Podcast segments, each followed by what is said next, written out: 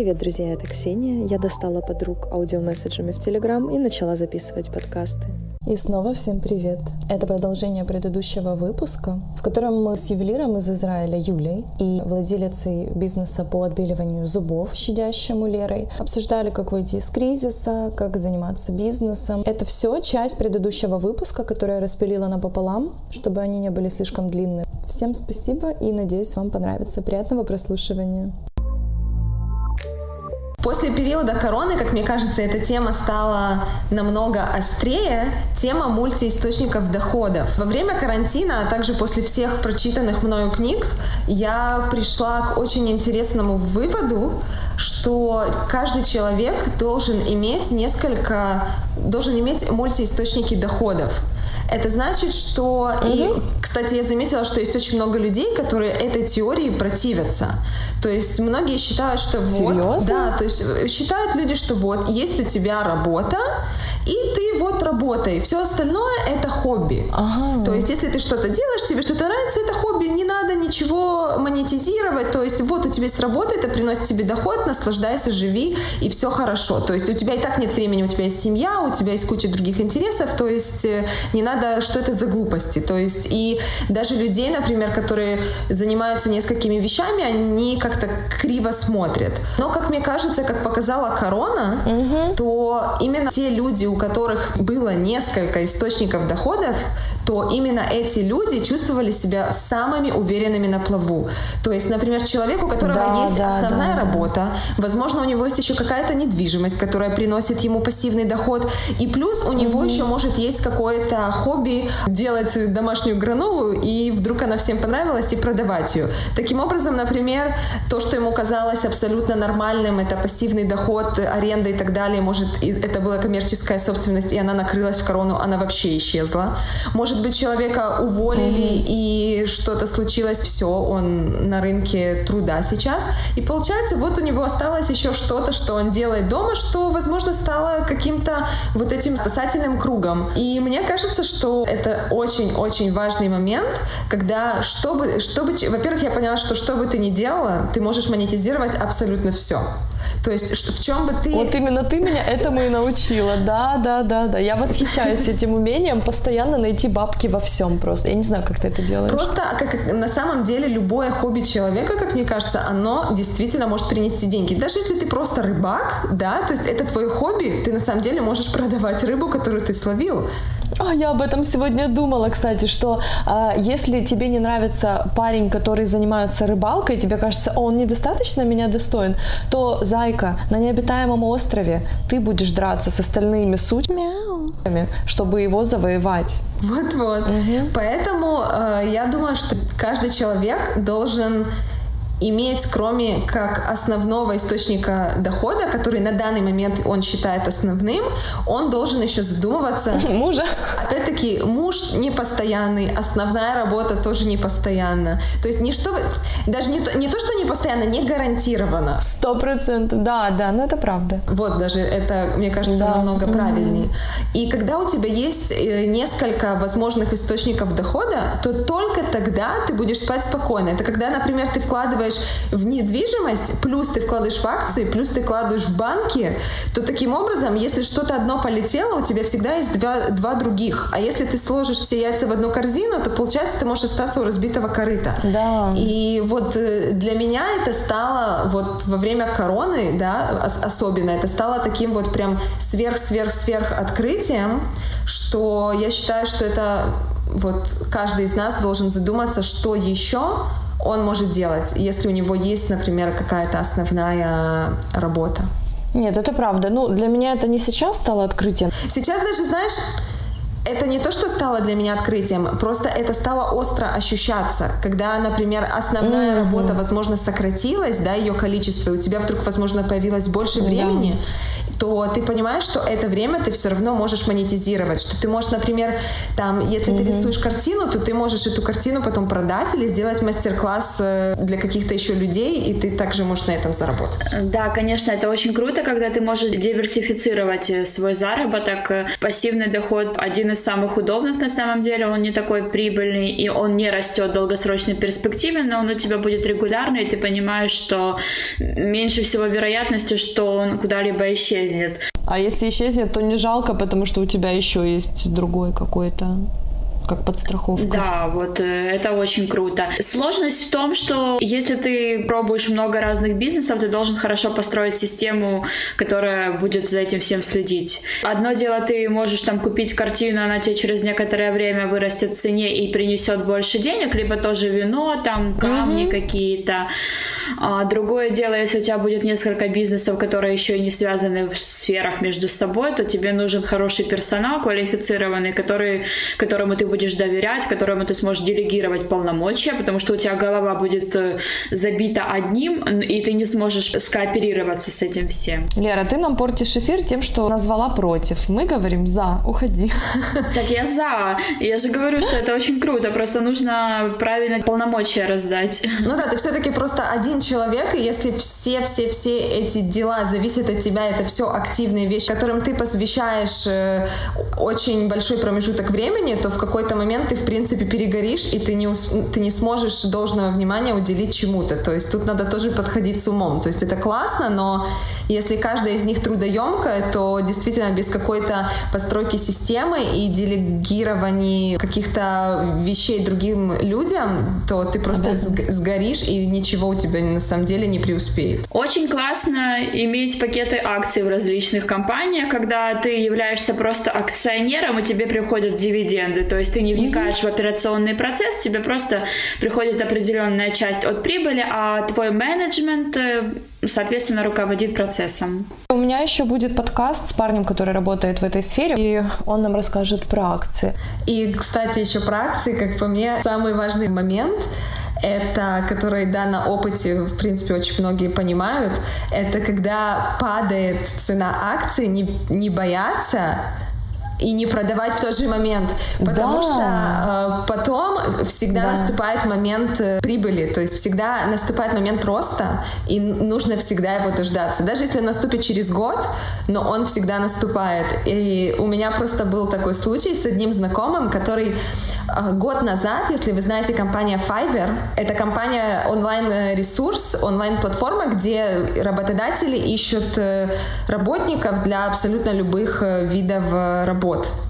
Вот, то есть я просто даже, например, для себя моделистов искала именно путем Fiverr, поэтому, например, кто, кто с фрилансом связан, то он больше всего э, знает эту платформу. Так вот, они, как это на русском называется, ну, зарегистрировали... IPO. Да.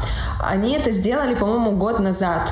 И на, за год они выросли на 700%. Все понимают, это огромные, огромные цифры. Так вот, Очень хорошо. у меня есть знакомый, который купил их в самом начале, то есть по первым же акциям.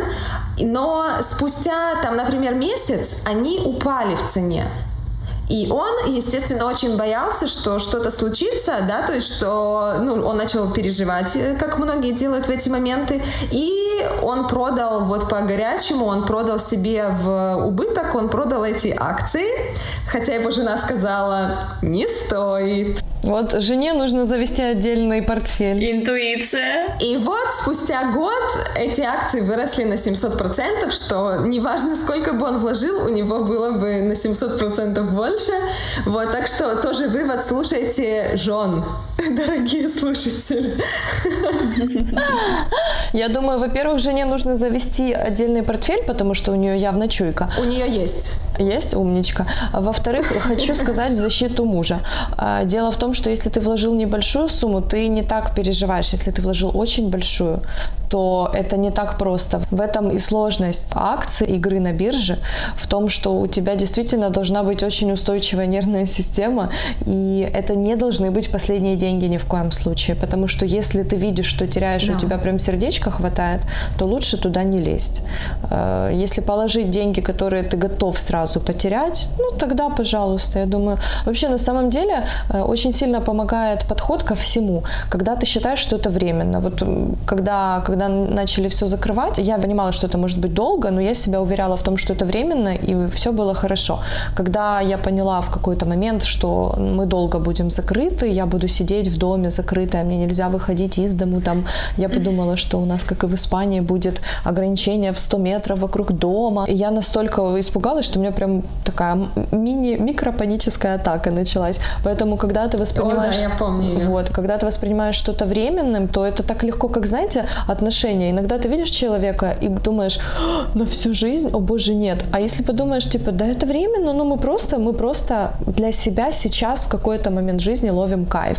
И тогда все очень легко проходит. Э, Юля, почему ты улыбаешься? Объяснись. Нет ничего более постоянного, чем временное, да? Да, да, да, да, блин, да. ну сто процентов. Меня пугает вечность, пугает что-то типа навеки. Опять же, у меня флешбеки. Э, вернусь к тому, что мы говорили про разнообразные источники дохода, и я хотела сказать, что для меня большой показатель, э, когда у человека стабильная работа долго, да, которая много времени занимает, плюс большая семья, животное, там какая-то недвижка, э, и у него реально очень много времени уходит в жизни на все, то я понимаю, почему людям сложно заводить другой источник источник дохода. Но у меня есть показательная ситуация. Я прям восхищаюсь своей сотрудницей. Она главный бухгалтер нескольких крупных компаний в холдинге, где я работаю. У нее огромное количество ответственности, плюс у нее двое детей, огромная собака, э, ну, дом на ней, вы же понимаете, надо и убрать, и мужа накормить, и куда-то детей вывести, погулять на елку или там куда-то на природу, выгулять собаку. Ну, в общем, вы понимаете, все очень сложно, плюс она вечно еще и там на работе с этими банками общается и так далее. Так вот, э, она, у нее дополнительный очень-очень хороший заработок, заработок тем, что она э, рисует на планшете, э, она пишет какие-то картины, рисунки делает, детские рисунки, каких-то героев мультипликационных рисует, еще что-то, и продает в Штаты за очень неплохие деньги. Недавно вот она вживую написала такую, как маленькую картину, э, продала вот уже офлайн, вживую у нее купили в детскую, и это было так круто, и она вот, знаете, такой показатель, она и с подружками успевает погулять, вообще живет полной жизнью. Вот я очень восхищаюсь таким такими женщинами, которые так делают, что они на все находят время, при этом и зарабатывают классно, э, ни в чем себе не отказывают и радуются жизни, успевают вообще все. Обалдеть, это очень круто. Это тайм-менеджмент. Давайте обсудим общение с клиентами. У нас вот э, мы вчера втроем это обсуждали, ну, я с каждой из вас. Эм, у нас с Юлей есть проблема, я думаю, что у Леры, возможно, тоже что-то из этого что-то подойдет. А, ну, может, ты сталкивалась. У меня проблема, что я, мне сложно воспринимать критику к себе со стороны клиентов. Не то чтобы критику, но, допустим, просто приведу пример, потому что сложно объяснить. А, например, я продавала жемчужину на леске. Это украшение, в котором э, серебряная застежка, на серебряной подложке находится жемчужинка, и она висит на шее на прозрачной леске, что придает вид, что у тебя просто на шее маленький камушек красивый. Э, Все, значит, это, это база. Э, мне написала девушка, причем она писала мне долгие аудиосообщения на секундочку. Она спрашивала размеры жемчужины, как, как выглядит застежка. Я, естественно, и все фотографировала, потому что у меня полный спектр э, любви к клиентам. А, и в, в конце, короче, долгой-долгой вот этой аудиопереписки она, она даже записывала иногда пару минут, как плачет ее ребенок зачем-то мне. Я вообще не понимаю, что это за... Ну, это какой-то бред бред. Кошмар какой. Да, это ну, какая-то сумасшедшая была. И, короче говоря, в итоге, девочки, она мне написала, а сколько стоит отдельно жемчужинка, отдельно леска и отдельно застежка. То есть она хотела у меня купить наборчик «Собери сам».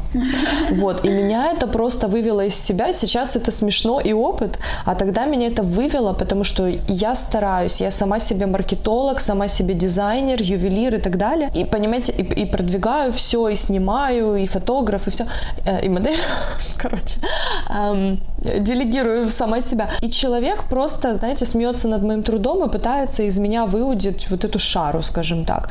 И плюс мое время тратит. Ну, короче, это было очень неприятно. Я у Юли постоянно спрашивала, говорю, пожалуйста, успокой меня и дай мне ответ. Как мне ей ответить, потому что у меня в голову лезут самые ужасные мысли.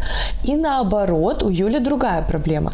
У нее больше с моментом, когда ей что-то должны, и она должна как-то вести коммуникацию с не с клиентом, а наоборот, да, если ты клиент, я так понимаю, что вот, например, Юля снимала одежду для определенного аккаунта в Инстаграм на себе, рекламировала ее, и договоренность была, что, ну, не договоренность, а это, к примеру, клиент сам сказал, что вот э, ты сделаешь нам фотографии, у нас там свои условия с тобой работы, плюс мы тебе сделаем подарок, выбери там вещь, да, из, из нашего магазина.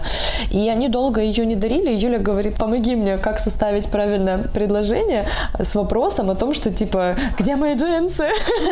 И... Боже, у меня такое было.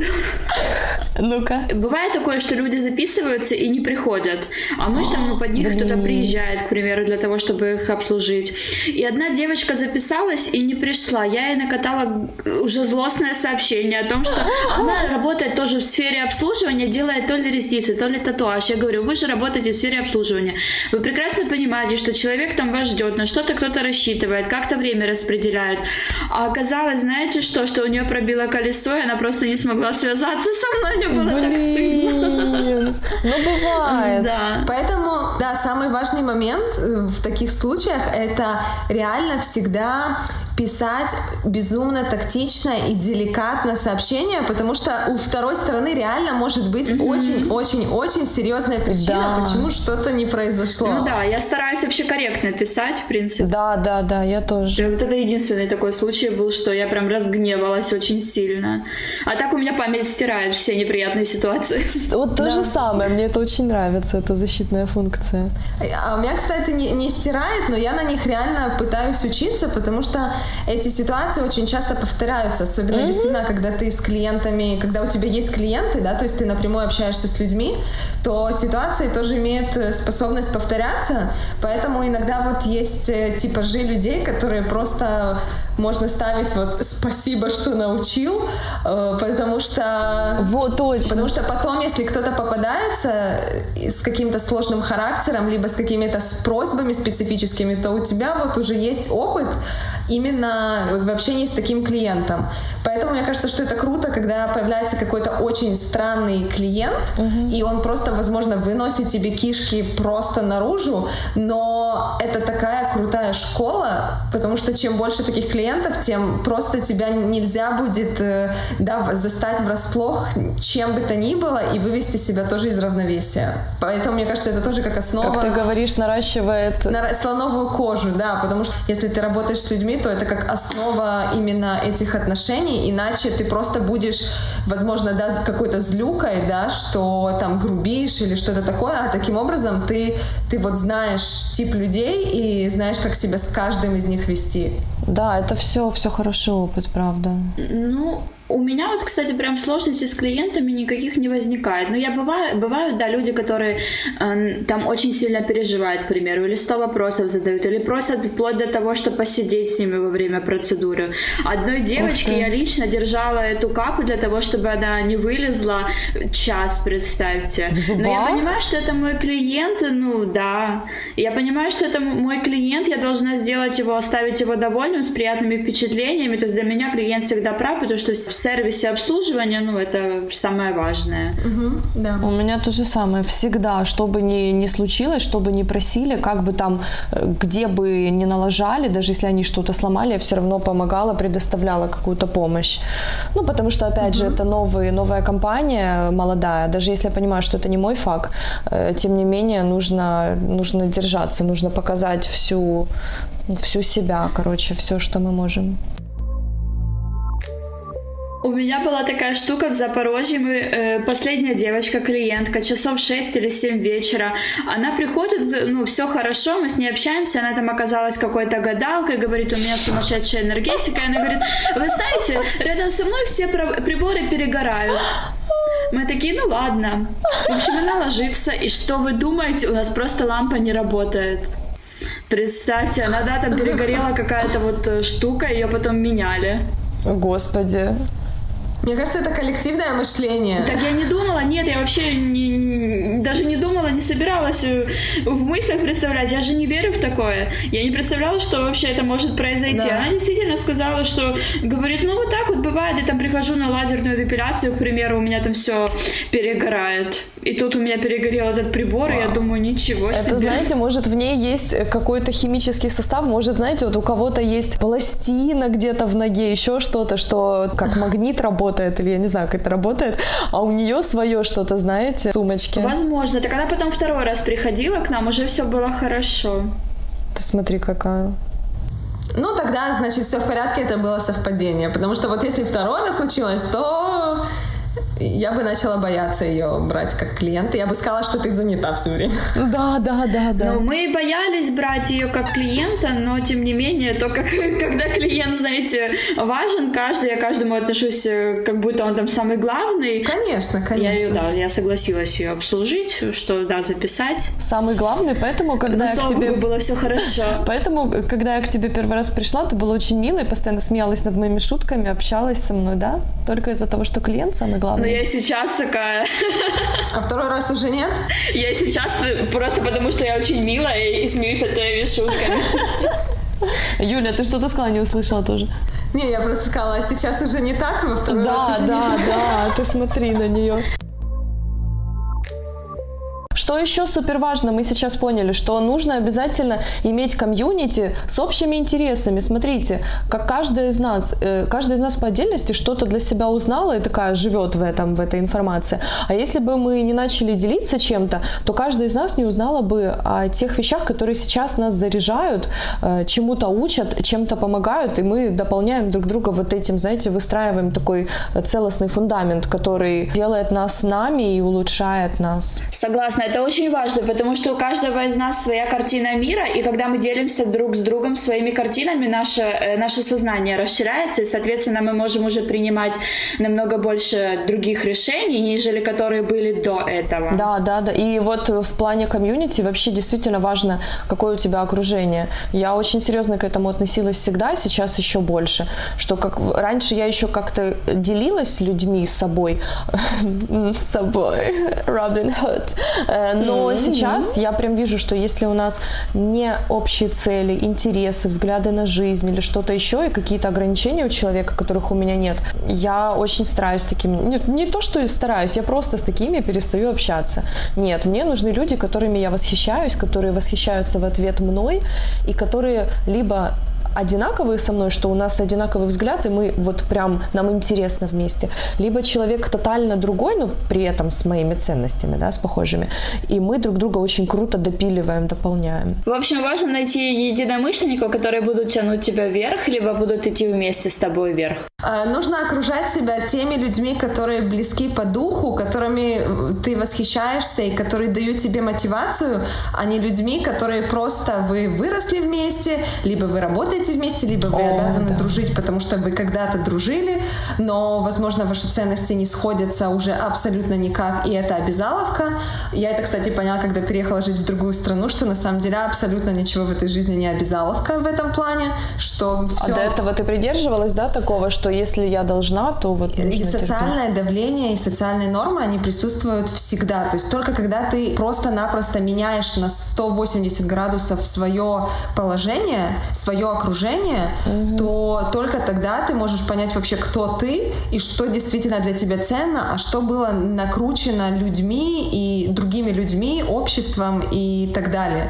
Я поняла только в Израиле, что поэтому я себя окружила именно людьми, которыми, которые в каком-то плане, да, на моей волне, что, да, одни и те же ценности похожие, но и также по характеру мы похожие, по духу, и эти люди меня мотивируют. То есть каждый человек, которого я могу назвать другом, он меня мотивирует в каком-то направлении. То есть в нем есть что-то, что я бы хотела иметь в себе, и то, над чем я тоже хочу работать. Таким образом, это делает меня лучше как человека. Сто процентов, очень согласна с тобой. У меня чуть-чуть по-другому по поводу, э, по поводу обязаловки. Э, у меня с детства характер такой strict. Вот э, ну, не сложный, но со стержнем, скажем так. Меня сложно к чему-то обязать, но единственное, я вспоминаю какое-то школьное время, я могу, меня можно чем-то обязать, если я в этом выживу. То есть, если условия, которые, комьюнити, в котором я нахожусь, да, вот это там экосистема какая-то, если она мне не нравится, но я обязана там находиться по причине, что мне это нужно, угу. вот тогда я, наверное, что-то терплю. Если нет, у меня как-то всю жизнь я очень быстро от людей отказывалась, ну, ты помнишь, мы с тобой... Сколько мы с тобой? Семь лет не общались? Ну, меньше, меньше шесть. Меньше. Мы когда-то очень резко перестали общаться, да. и потом резко снова возобновили это. И, и, и на самом деле это все было именно из-за недостатка общения. Ну, возможно, возможно. То есть, если ты так подумаешь, что это, мы могли бы просто решить все наши проблемы, если бы мы просто могли пообщаться и ты бы сказала, что тебя не устраивает, там, я бы сказала, что меня не да. устраивает, и все. То есть, на самом деле, самое важное... Потому что спустя 6 лет мы это и сделали. Да, то есть, теперь что-то не нравится, ты говоришь сразу. Что-то не нравится, я говорю сразу. То есть, это вообще залог да. любых отношений, успешных, дружеских, любовных и так далее. Именно говорить, и, и кстати, в бизнес-партнерстве это именно говорить абсолютно все. Устраивать, не устраивать, тебе больно, никогда не храни, вообще никогда. Даже если это какая-то мелочь, иначе потом это вырастает в ком, и в худшем случае это приводит к отвратительным последствиям, либо вы просто вот в дружбе, да, перестаете общаться, и один человек вообще mm-hmm. не понимает, что произошло вот, и он не может работать над ошибками, если он их совершил.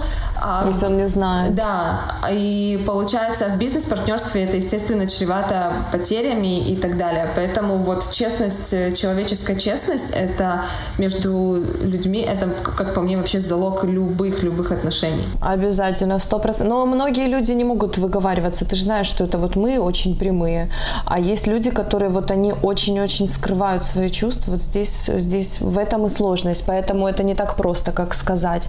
Я еще, знаешь, по поводу дружбы, так как мы уже вообще ушли со всех, со всех тем, которые собирались обсудить, я еще хотела сказать вещи, которые я иногда задумываюсь, что у меня, ну, у меня немного, но есть определенное количество подруг, и так сложилось исторически, что так как я много путешествовала, и мои подруги всегда много путешествовали, либо переезжали, то в основном у меня только одна в Украине живет, все остальные там кто-то в Израиле, кто-то в Дубае, кто-то на Филиппинах, кто-то еще где-то. И мы все время общаемся удаленно. И я вот понимаю, что круто, когда у тебя друг рядом, и он всегда с тобой, но опять же есть ценность дружбы и удаленной. И ты знаешь, я даже, у меня есть одна подруга точно, с которой мы только удаленно общаемся. Мы когда вместе, у нас почему-то нет каких-то общих дел, идей, интересов, но когда мы, мы можем быть в одном городе, мы можем жить в одной квартире, но находиться в разных местах в этот момент, да, она там на работе, я я пью вино, и мы с ней переписываемся, и нам так интересно вместе. Uh-huh. И мне, знаешь, когда-то даже меня это немножко расстраивало, ну, я же вообще сентиментальная, э, и мне казалось, ну вот, ну как так, что мне с человеком хорошо, но только в телефоне, а мне же хочется с ним лично поговорить, мне, я уже скучаю по нему, я хочу его увидеть, потрогать, увидеть, в глаза посмотреть, а это вообще не происходит. Но потом я поняла, что в любом случае это ценно и круто иметь близкого человека, даже если он далеко. У меня с некоторыми людьми, и даже в семье есть люди, которыми у меня любовь на расстоянии. Вот когда мы далеко, нам очень хорошо вместе. Вместе, да, в, угу, в таких, да. Э, в скобочках, в кавычках. Э, а когда мы рядом, мы очень разные. Мы, нам вот прям плохо вместе. Поэтому тоже, да, есть такой момент. Я вообще обожаю дружбу на расстоянии. Мне кажется, это э, очень честно скажу. А, потому что ре... Спасибо. реальная дружба, особенно в ее стандартном понимании, это очень трудоемкий процесс. То есть ты реально да. сколько времени, то есть ты это счастье, да, если ты встретишься с подружечкой на да, на чашечку кофе, вам понадобится всего лишь часик, и вы дальше побежали. Обычно это так не происходит. Обычно mm-hmm. это 3, 4, да. 5 часов вы вместе, магазины, шмагазины и так далее. И получается, что время, очень, времени много потрачено, ну, потрачено да, то есть ты могла в это время да, действительно да, да, работать, что-то другое делать.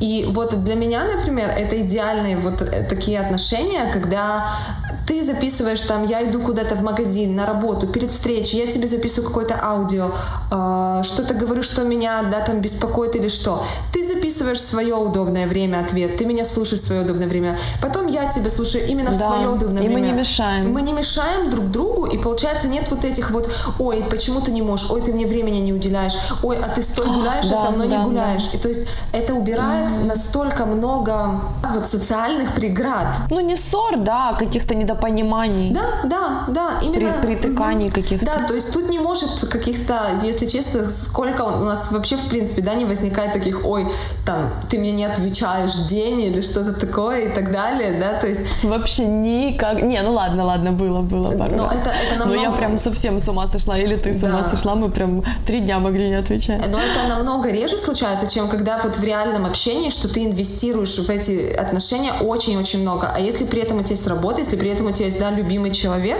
то, как по мне, дружба вот реальная, которая именно занимает так много времени, то есть для меня она, я не ее сторонник. Она полезная, правда? Мы все-таки мы эгоисты все, как ни крути, мы для себя живем. И тратить свое время с человеком физически, например, по телефону говорить, что я очень сильно не люблю, это тратит твое время, ты себя чувствуешь дискомфортно, ты действительно теряешь что-то, что могло быть важным для тебя. А, ну, и опять же, почему мы эгоисты? А так для тебя полезно, ты получаешь полезную информацию, ты выговариваешься сам, ты слушаешь у человека что-то, там, обратную связь о себе, например, что важно каждому, либо ты слышишь что-то новое, что ты не знал, э, какую-то ситуацию, чему-то по-любому учишься, и это всегда полезно, но ты не тратишь свое время лишнее. Ты можешь ехать за рулем и слушать Да, чье-то аудио. Да, это то время, которое выбрано тобой, и обычно это время, когда ты Да. дел- делаешь что-то другое, что-то именно продуктивно для тебя. И таким образом ты, получается, пусто не тратишь время на глупости. У Леры разрядилась техника, она вылетела от нас, поэтому мы прощаемся за нее, прощаемся друг с другом. Спасибо всем большое за прослушивание. Я надеюсь, вы что-то поняли из всей каши, которая сложилась у нас. У девочек так всегда, когда мы встречаемся, э, мы очень много всего обсуждаем, но это правда интересно, как по мне. Э, Я могу сказать, что это такой, знаете, получился выпуск э, подслушанный, наверное, просто об общении на темы, которые мы всегда обсуждаем между собой. То есть, если вы думаете, что девочки общаются только про мальчиков, платье и что-то еще, это неправда. Вот мы сейчас даже глубоко не дошли, куда мы обычно доходим. Так что, надеюсь, вам было интересно. Спасибо большое за то, что снова меня пригласила. О, я всегда тебя буду приглашать. И от имени Лены спасибо А. большое за то, что пригласила меня второй день подряд. Точно, да. Э, Пожалуйста, Лера, приходи еще. Все, девчонки, мальчишки, всем пока. Спасибо большое и ждите наших следующих подкастов. Bye-bye.